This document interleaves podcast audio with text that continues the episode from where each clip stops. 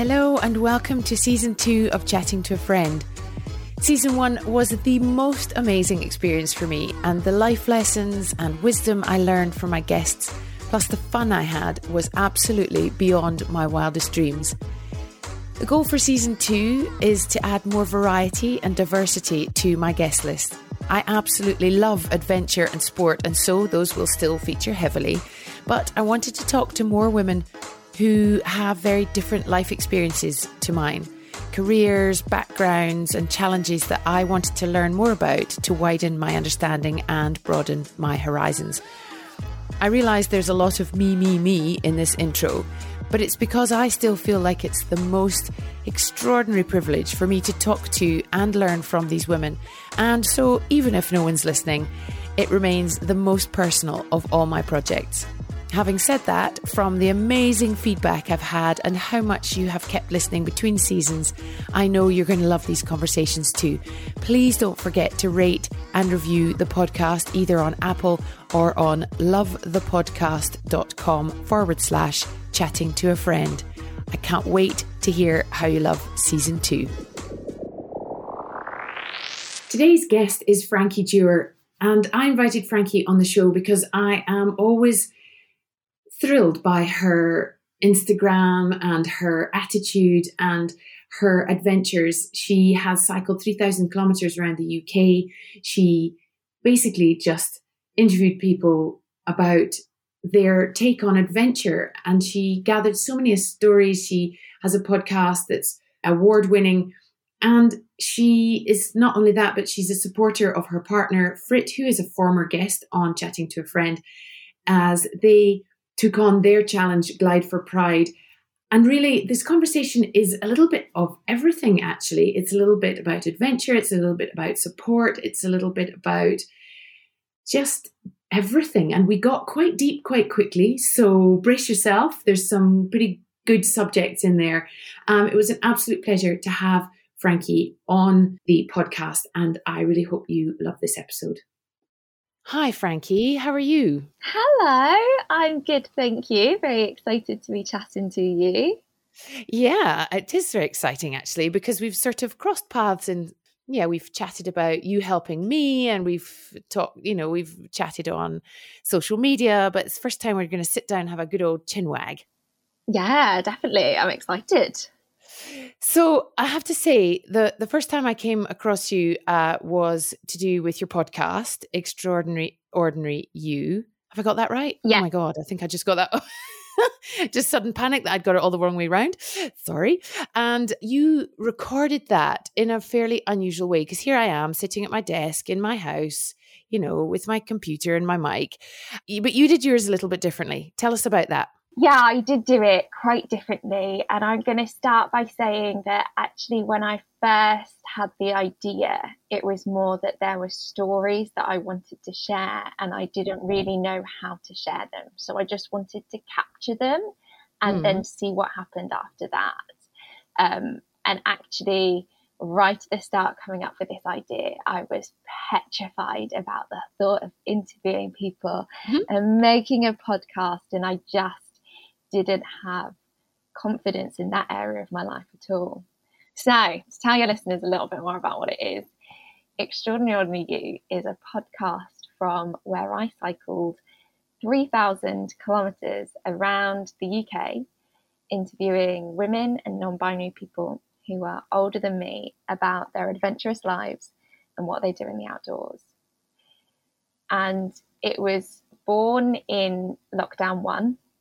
Mm-hmm. Like many people, I think lockdown one for me was a, a quite a turbulent life shift, and it really had me thinking about what am I actually doing with my life? Is this the right thing to be doing?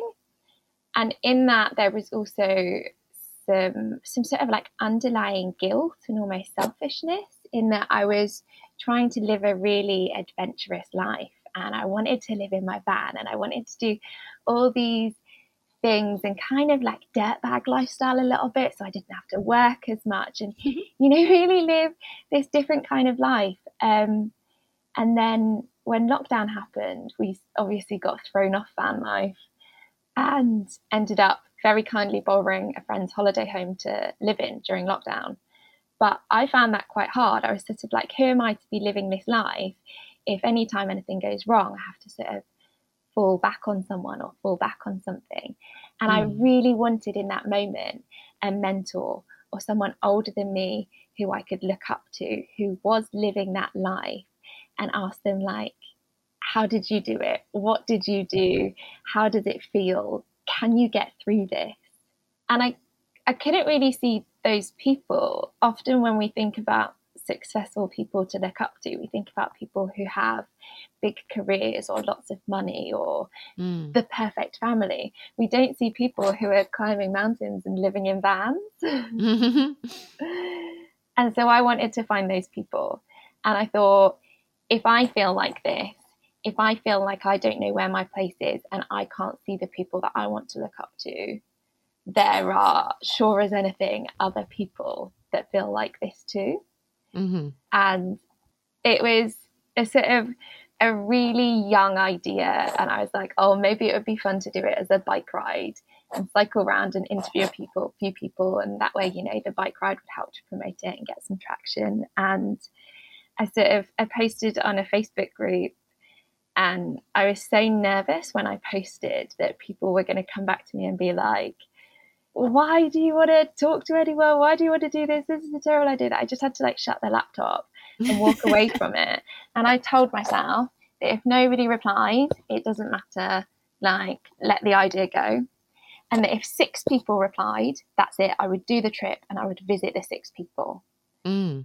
And then over one hundred fifty people commented. Oh my word. I know, which was just the most overwhelming and beautiful and ridiculous thing ever. There were so many people who, from one end of the age spectrum, were commenting and saying, no, I go swimming every day. No, I still go mountain climbing. No, I'm still a cyclist. I've had an operation and now I've only got one lung and I run marathons. And there were all these people from that end who were saying, you know, the outdoors doesn't stop when you turn thirty or when you turn forty or when you turn fifty. Mm. And your passions don't stop either. And then on the other hand, there were also so many people commenting, saying like, yes, I feel this too. Yeah, where are these people? Yes, these stories need to be heard. So yeah, that was it. That was the trip cemented. Oh, that's incredible. And so I- I'm interested in what you said about these measures of success. Mm. And it's such, I, I personally feel, you know, that lockdown and all this whole craziness of the pandemic has changed a lot of people's views on what is success. And, but you seem to have had that quite early on, because I'm thinking about, you know, people can work from home, big, massive companies are seeing that that is absolutely possible, but also that, you know, success is not just driven by, as you say, money and status and cars and homes. And, you know, people I think are moving more to looking at mental health, work-life balance and all those sorts of things.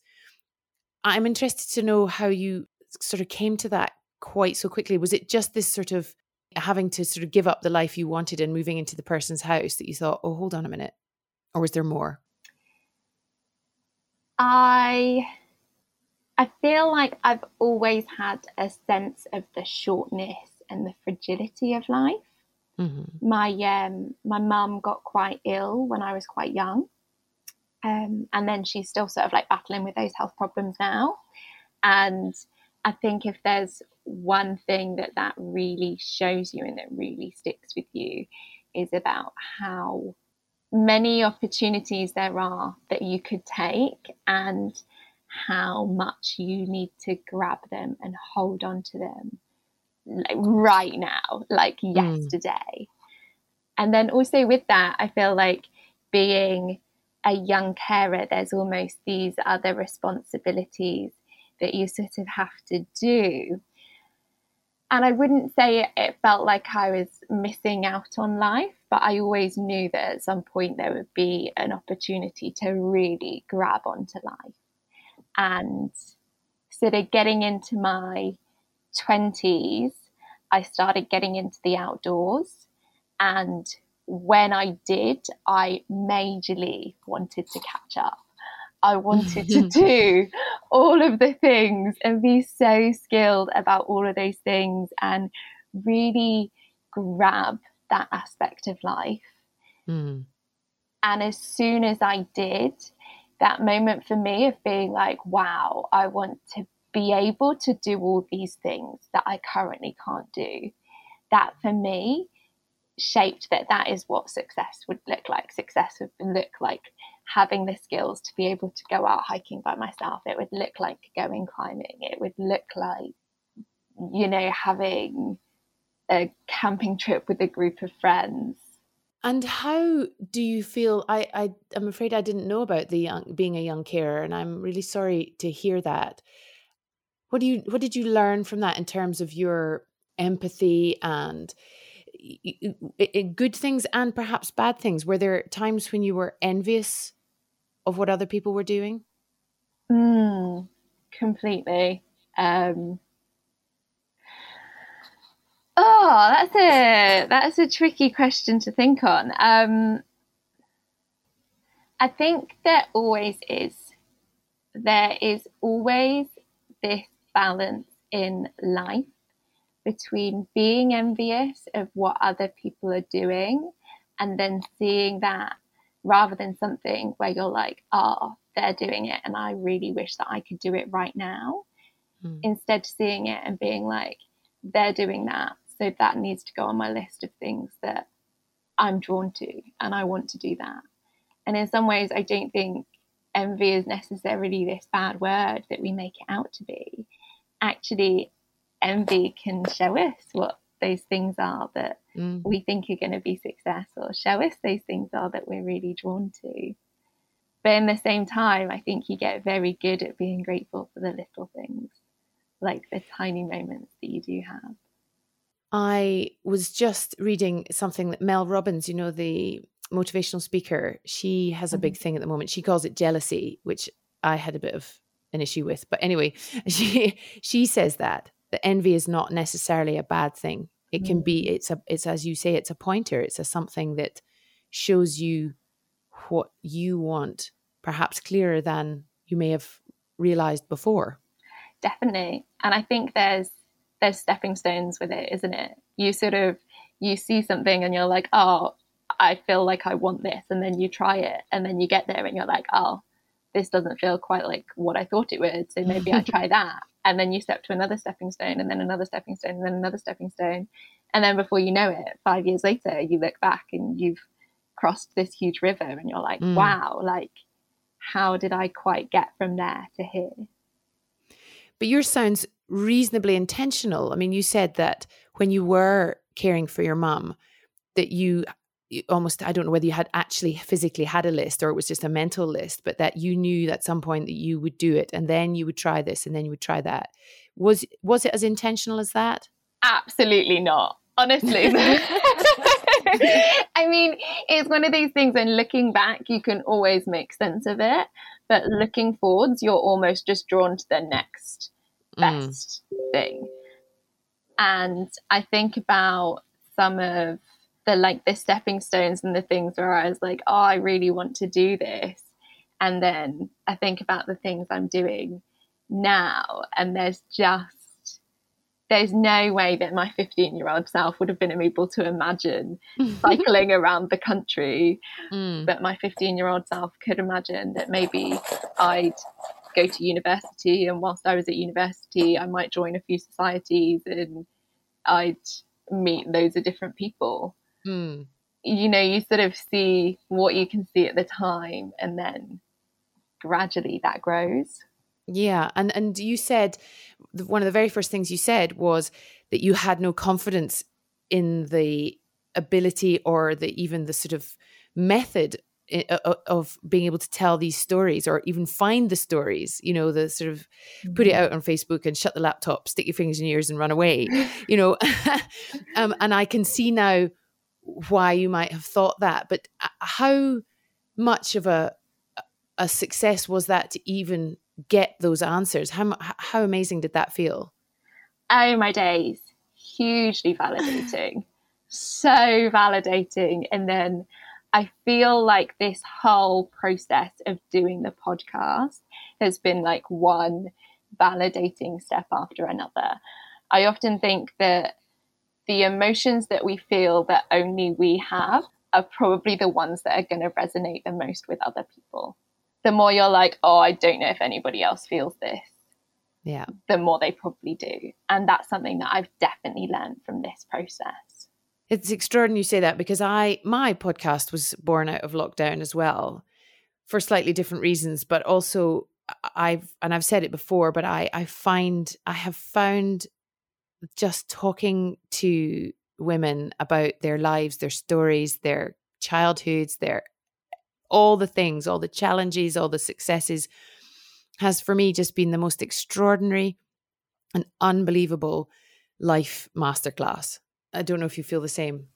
Yeah, completely. I set off on the journey and I didn't really know who I was going to be talking to or what their life journeys were going to be like. And I found that there are so many people doing life in so many different ways. Mm. And, you know, I'd ask people if they felt like they had a clear path through life, really similar to the question that you just asked me. And mm. everybody would laugh and say no.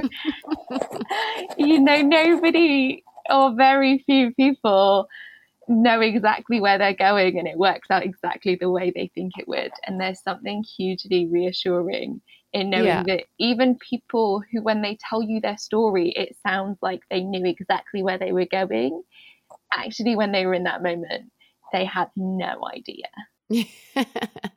And what are some of the other similarities that you found between the people uh, between the people you interviewed?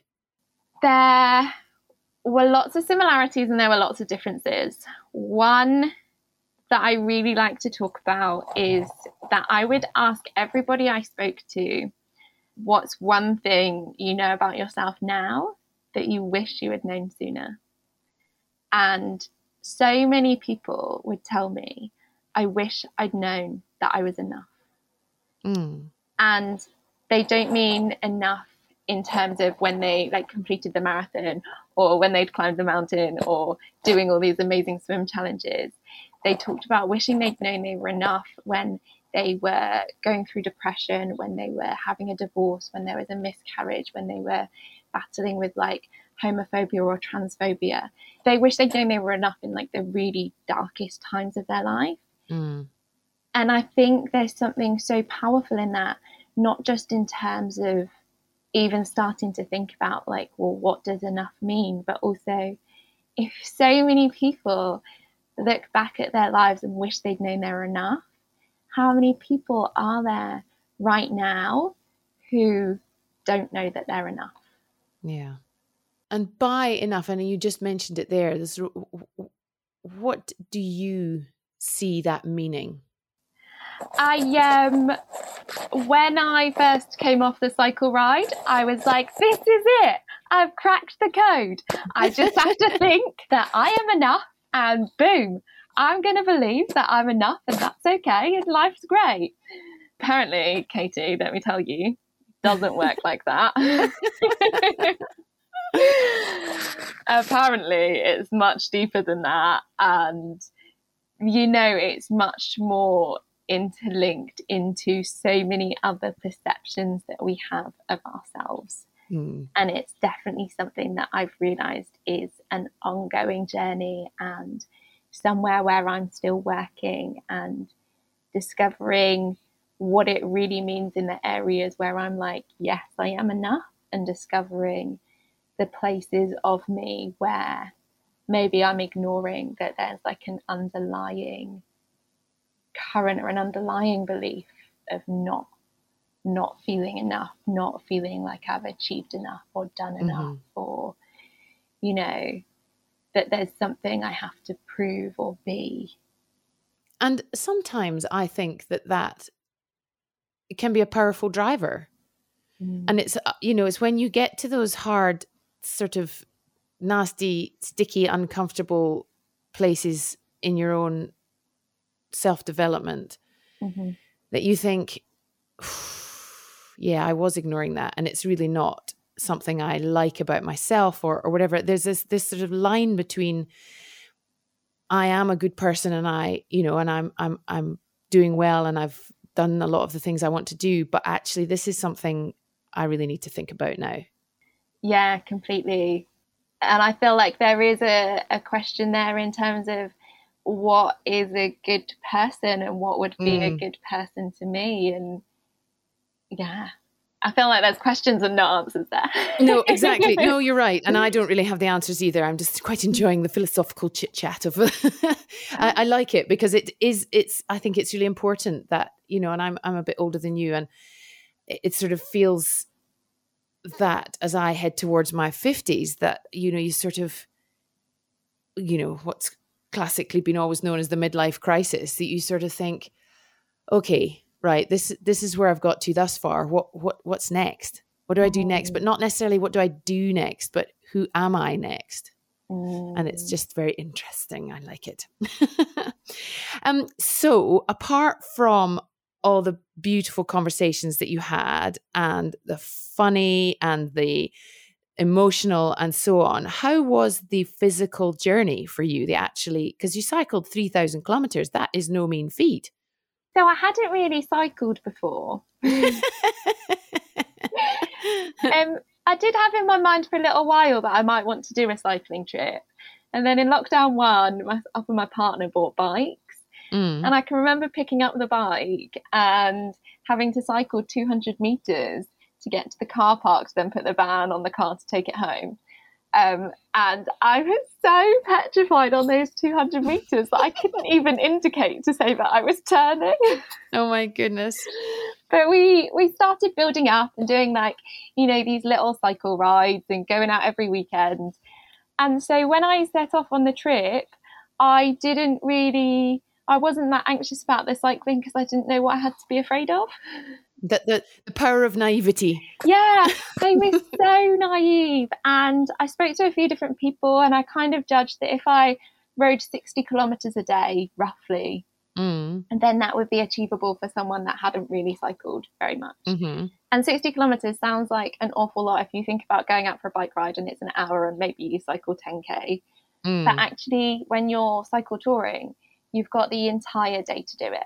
So mm. I could make it last ten hours if I needed to, going really, really slowly and stopping every half an hour. And that's how I did it. And I just built up most of the fitness on the cycle ride.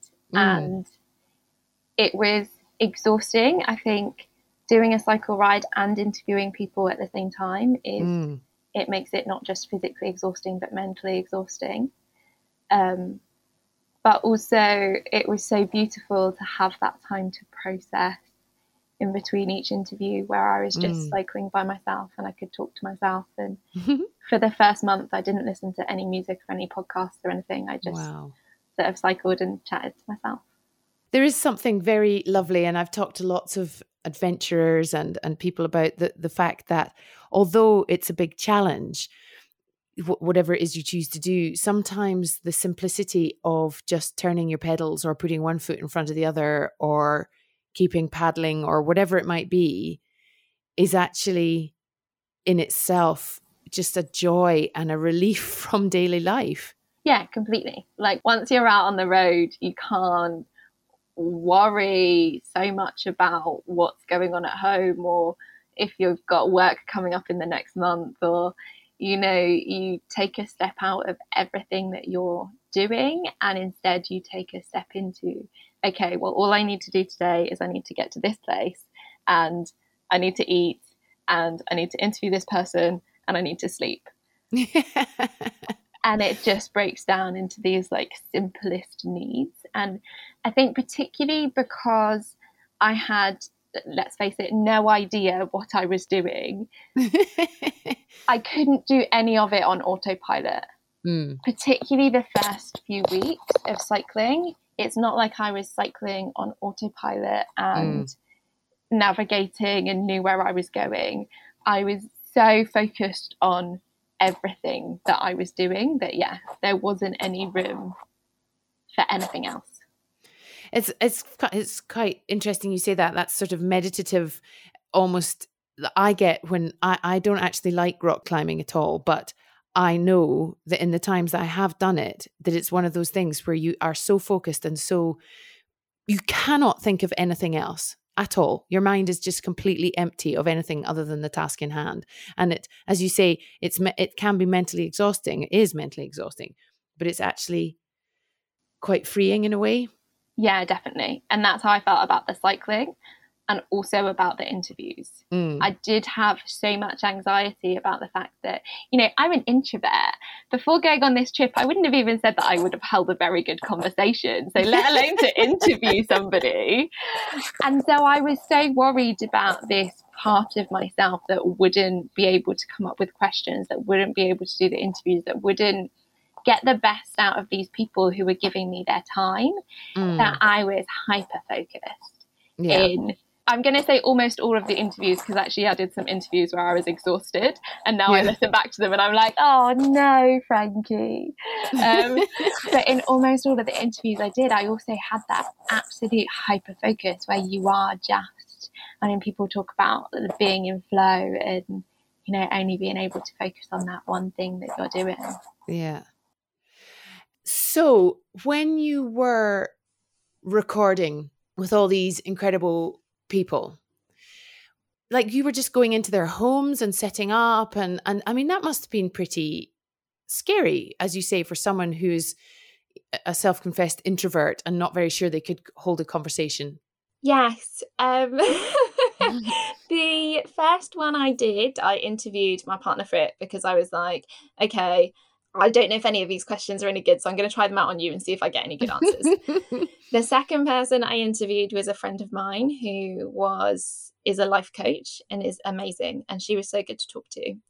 And then the third person I interviewed was someone who I had never met before, who I reached out to on the internet and said, I'd like to interview you. I'm going to cycle to your house on this date.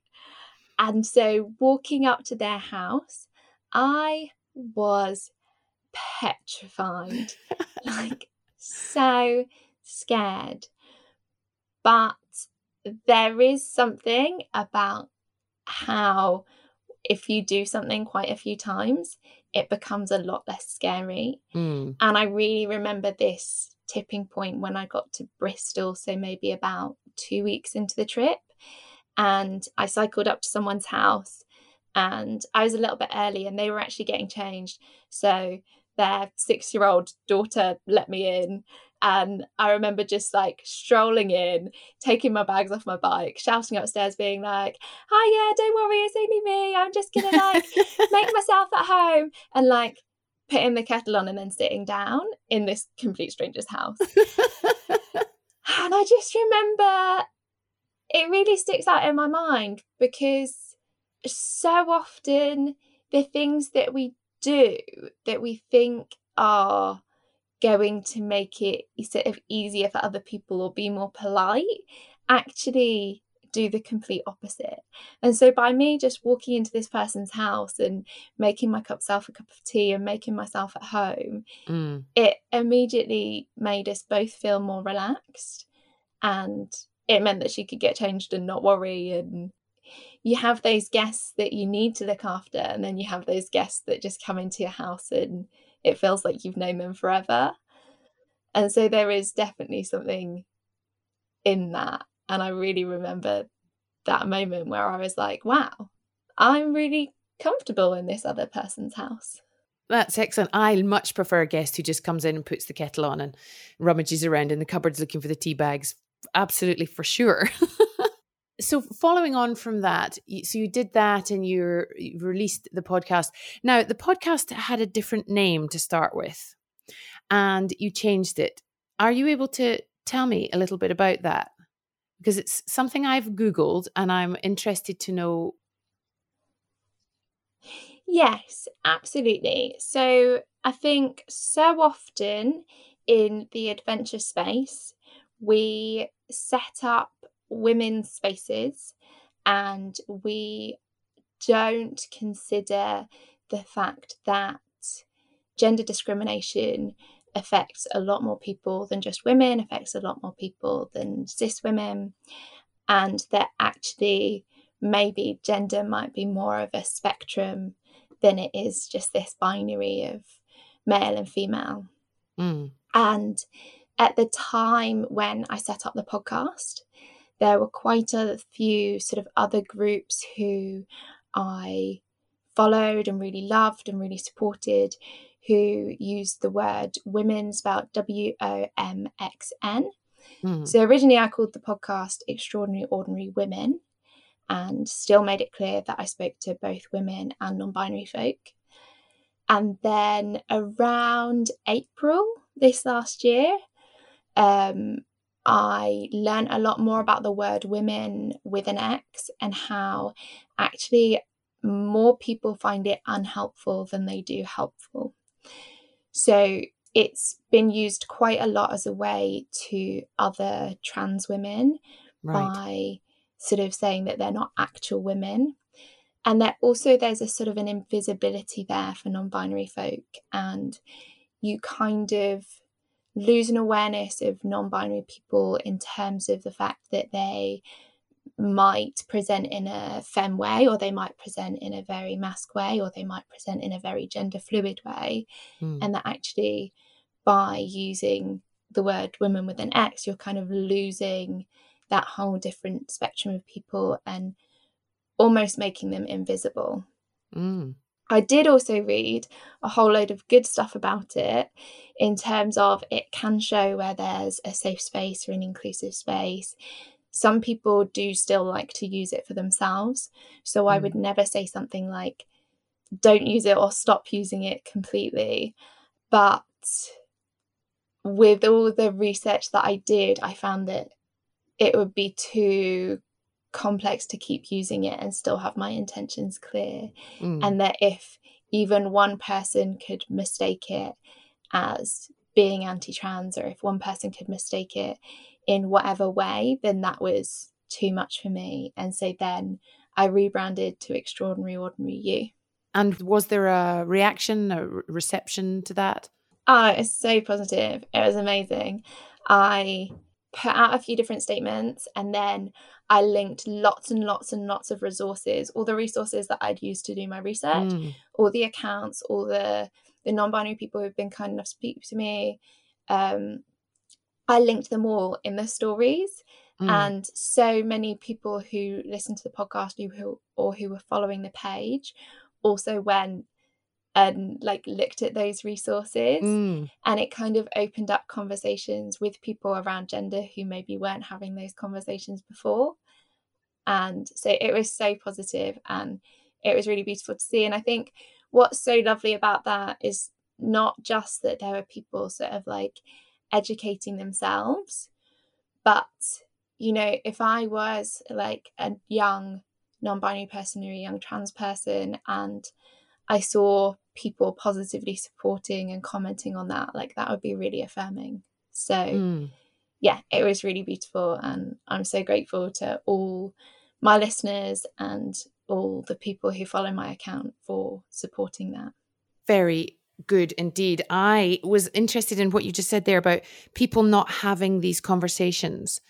And that's something I wanted to ask you both about, your own podcast, your own experience, but also in the most recent adventure you have been on supporting your partner Frit, who has also been on this podcast. So I'm like, feel like I've got the, the set now.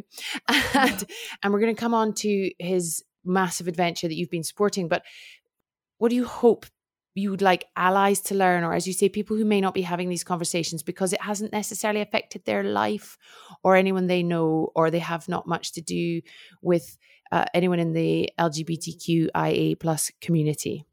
And, and I'm not expecting you to be my Google. That's also, I'm hoping it's asking what your sort of goals are. Mm. So I guess they're two very different things, with the podcast and with the Glide for Pride trip. Mm. So with the podcast, I feel like for me, it was very much about sharing a conversation with somebody who might not have had any access to that sort of conversation before, mm-hmm. you know, who it might not have been in their awareness at all. And it's interesting because at the start of all my interviews, I'd ask people their pronouns, and a lot of the people who I spoke to didn't know what pronouns were, which mm. for me, having been in this space and been in this community, seems like it's really strange that people wouldn't know what pronouns are. But actually, if you step outside of, you know, I feel like I'm very much in a bubble. If I step outside of this bubble, there are so many people who have no idea, who have never come across the question, what are your pronouns, and don't know what it is. And there's, I don't think there's necessarily anything wrong with that or bad with that in terms of how dare you not know what pronouns are.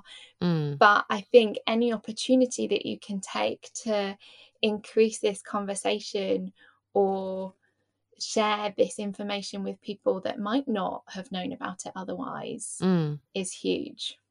And did anyone react badly to the question? No, nobody reacted badly. Um, I think my favourite one was one person thought I was asking them what their nickname was, which would be a, a very funny way to start a podcast. Um, but no, there were no bad reactions at all. But then sometimes it was also, it can also be quite exhausting to do that work. And so then there were some times where I was just like, oh, I, I actually don't have the energy to have this mm. conversation today. So yeah, let's not. Yeah, no, I can, I can only imagine. And that's one of the things that I sort of, when I was thinking about interviewing you, and, and I follow you on social media and I follow Frit and I've interviewed him, and I wonder how much of the work that you do, that he does, is quite exhausting. And I wonder, if it is, how do you decompress? How do you make time, a bubble within your bubble, if you like, mm. to sort of not be exhausted by it? I mean, if anyone else has the answer to that question, then yeah, please let me know. uh, yes. Whenever you are doing work that is really closely aligned to your identity, I think that is where some of the most beautiful, most purposeful work can happen.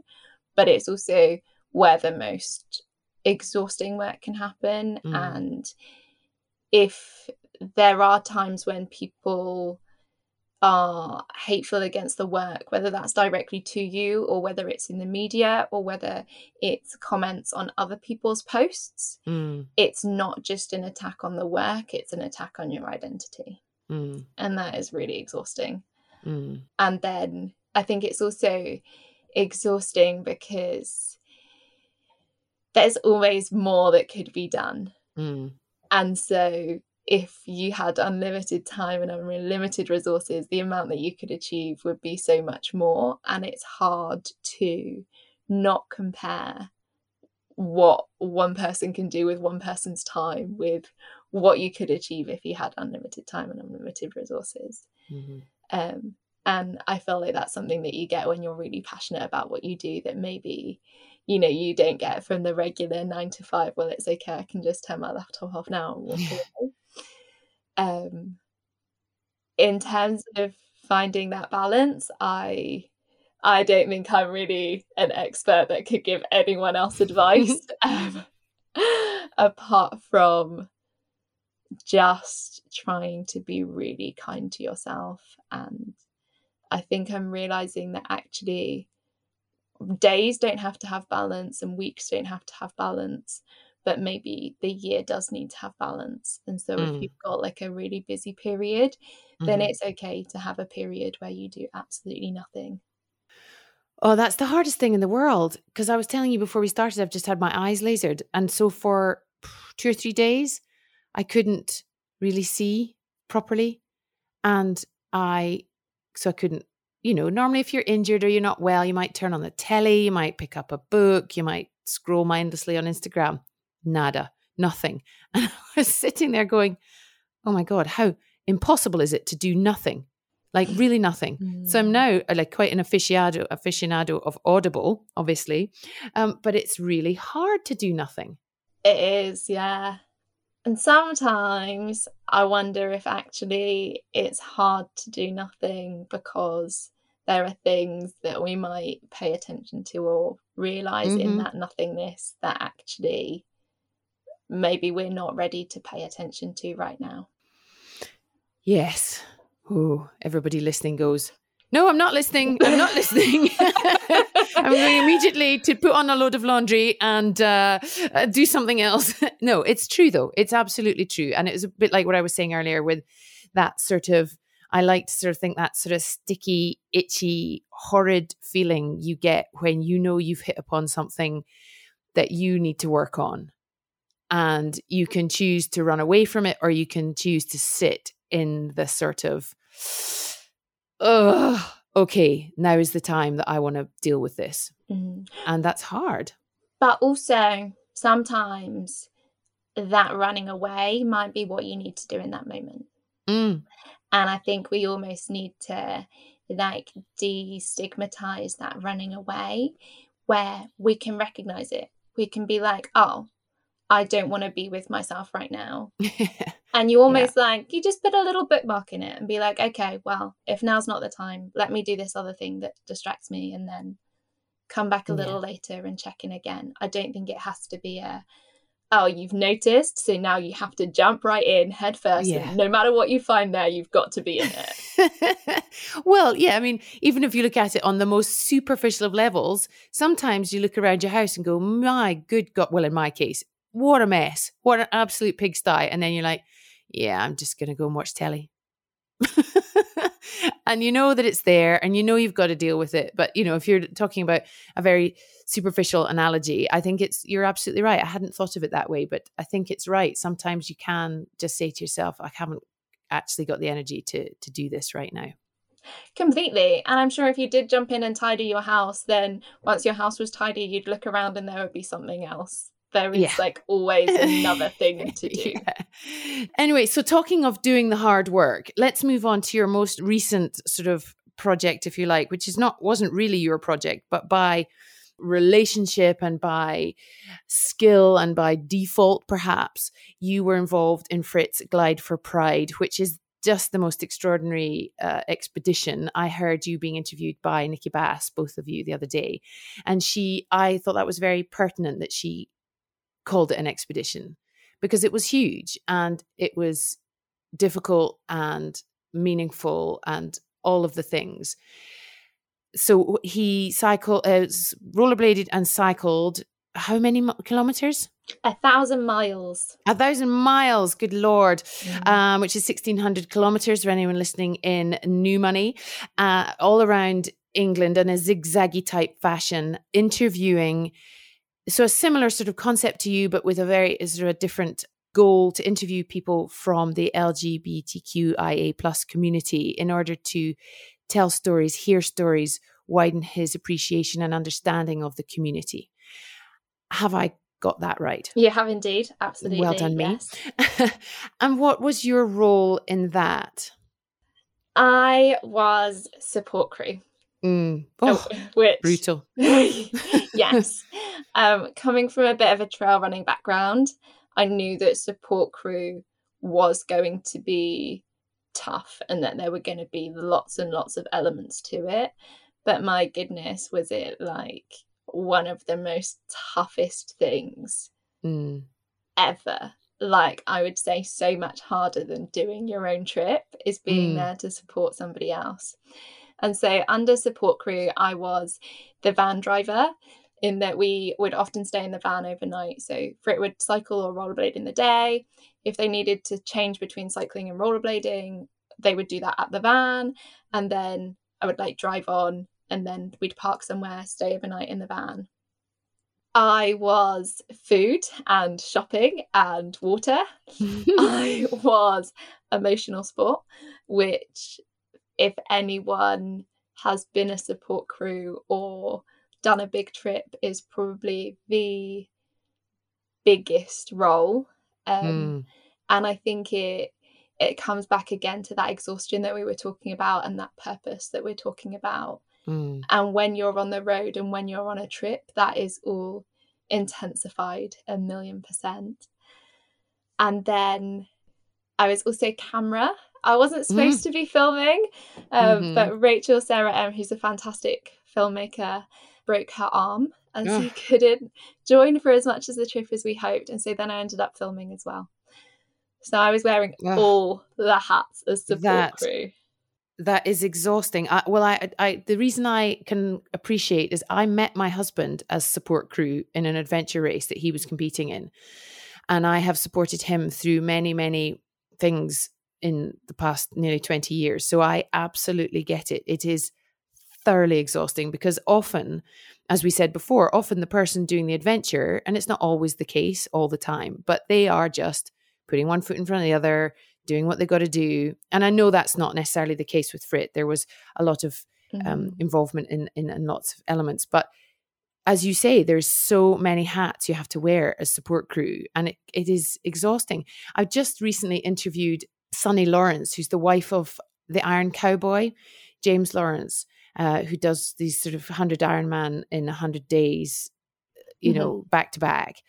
And one of the things she and I talked about, and I wondered if this was the case for you and Frit, there are times when the person you are supporting, who is also the person that you love, is not the person that you know. Mm. Did you come across that? And if so, how did you deal with it? Oh yeah, straight away, like day two. um, I think there is there is something that the people that we love the most and we trust the most are the people that see us at our best. Mm-hmm.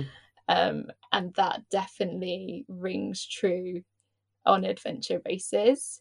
Mm. So yeah, completely resonates. Like, I just remember, you know, there was this one day when oh, we were sat out in the sun doing yoga or something, and then it just got to the point where I was like, okay, Frit, you need to stop talking. I'm just going to give you a foot massage and we're going to see if that makes it better. And it does, you know, eventually it does. Um, But I think that's also why you have to really trust your support crew and mm. have that knowledge of each other beforehand. Because I think, I mean, I don't know how you could meet someone support crewing and build that relationship. For mm. me, yeah, having to know the whole of somebody rather than just who they are when they're at their like lowest, mm. snappiest, most emotional moments. Yeah. No, it's difficult. It's really difficult. And th- th- what she and I were saying was that you just have to, you know, that th- that this person is in a world of pain, physical, mm-hmm. mental, emotional, and that they are that it's they're not there. They're not. Mm-hmm. They're not actually there, and that you have to withhold judgment. You have to be in control of your own emotions and your own ability to just say, big deep breath. But it's hard. I mean, I remember being on Race Across America with my husband, and, you know, the heat and the intensity and the non-stop nature of the race is just insane. And me going to give him a hug before he started on one of his legs, and him going, "Ugh, get off. I'm, it's so sweaty." And I just howled. I was so, so like past the point of everything. It was anyway. I'm sorry, I digress. But it's sometimes you can't. You just you, you you know it's really hard to keep control of your own emotions where you know you have to. Yeah, completely, a hundred percent. And and there are so many of those little moments, aren't there, where you're like, I know you don't mean this. I know you don't mean this. I know you don't mean this. Yeah. And, and you know, and, and for me, I, I look back on that as just one of the experiences. I don't look back going, that bastard made me cry in the sweatiness of Mississippi. No, absolutely. I look back and I, I'm just like, wow, I'm so grateful that we're strong enough that mm. we can go through those tough times together. And it's all right. And I think there's like a certain bravery and vulnerability that comes with being that person mm. who is not showing up as their best self. Yeah. That actually, it's like, well, if it's okay for you to not show up as your best self sometimes, then you know, if I ever find myself in a position where I can't show up as my best self, like, I know that that's going to be okay. Like, yeah. You're here for the storm as well as the sunshine. Yeah. And there's something so beautiful in that. And yeah, I think it's quite hard to be that person who does it first, almost. Mm. So yeah, I think it's a real honor to be that support person, and, you know, to be the one that is getting the flack and getting the meanness. No, you're right. Actually, I hadn't really thought of it about about that about it like that, and I think that's very that's very true, actually. And there is, as I say, there's a great deal of vulnerability on both sides. Mm. And you know, I mean, gosh, your whole relationship over, you know, because you were away on your trip, and Frit was supporting you, and then Frit has been on this incredible journey into themselves, and you know, you now supported them on their journey. And and your relationship must be, I'm not going to ask you to delve into your relationship. Clearly, I'm not. I, but I just, I feel that you're far from posh and Bex, but you, you're, there's quite a lot of your relationship out there. And I feel like it's been a really, really lovely thing to witness, if I may say so. Thank you. Yeah, I think we are both sharers on social media. Mm. And so really from the start of our relationship, even when we were just friends, it was already very much on social media, and we'd always post about it. And so then it seems like it's been just a very natural journey to stay that open. Mm. And it's been so beautiful to have so many people message us about their own queer identities through how proud and outwardly loving we are. Mm. And so then that's really encouraging to sort of like keep sharing and keep being more open and public with it. Yeah. And I can tell you that from a sort of heterosexual married woman that I I have learned a lot, and I don't know, I, I imagine that's not in any way your goal, but it has been something that I have learned from and understood more, and I feel very grateful for having been able to be part of your journey as well. Thank you. Thank you. That's really lovely to hear. Well, thank you, because this has just been amazing, and I uh, feel like we could just keep going for days and days. Uh, but, however, people have uh, a lifespan on, on their listening abilities, and I wanted to know, where can we follow you, first of all? Yes, absolutely. Um, the best place to follow me is on Instagram. Mm-hmm. I am Frankie underscore Dewar, and from there you can get my Linktree, you can get all my other places, and you can also visit my website that is frankie dewar dot co. Fab. And I will put all that in the show notes. And did you or do you have a challenge, Katie? Well, do you know what? So originally, I think because I've been doing so much with social media, I think originally my challenge was going to be social media based. Mm. But that doesn't feel like it fits this conversation at all. So then I wonder whether my challenge, Katie, should be... This is going to be like the most random one ever. You're going to be like, how can I actually do this? Okay, so my challenge, Katie, is going to be to check in and see whether or not you're avoiding the stillness. Mm. And if it's right, jump in. And if it's not right, go watch the telly. Yeah. Oh gosh, you've actually just given me like a little jolt of adrenaline there, and I've been challenged to do some pretty crazy things, but actually that's one that has that's the only one that's ever made me go, oh my god, okay, all right, yeah, good, check with the stillness. Good, I like it. I'm not sure how I can uh tell people about that on a story on Instagram, but it's uh yeah no it's good. Thank you, challenge accepted. Yeah. Brilliant. Oh, thank you, Frankie, for your time and your energy. I really am very grateful because we touched on some quite big stuff there, and uh, I'm very grateful. Thank you so much. It's been amazing to chat to you. And yeah, I feel like we've really gone in deep today. I know. I was feeling a little bit out of my depth and some of the depth that, that you were going to. And I was like, whoa, yeah, okay. Got to up my game here. Brilliant. Anyway, thank you so much. It's been an absolute pleasure. Thank you.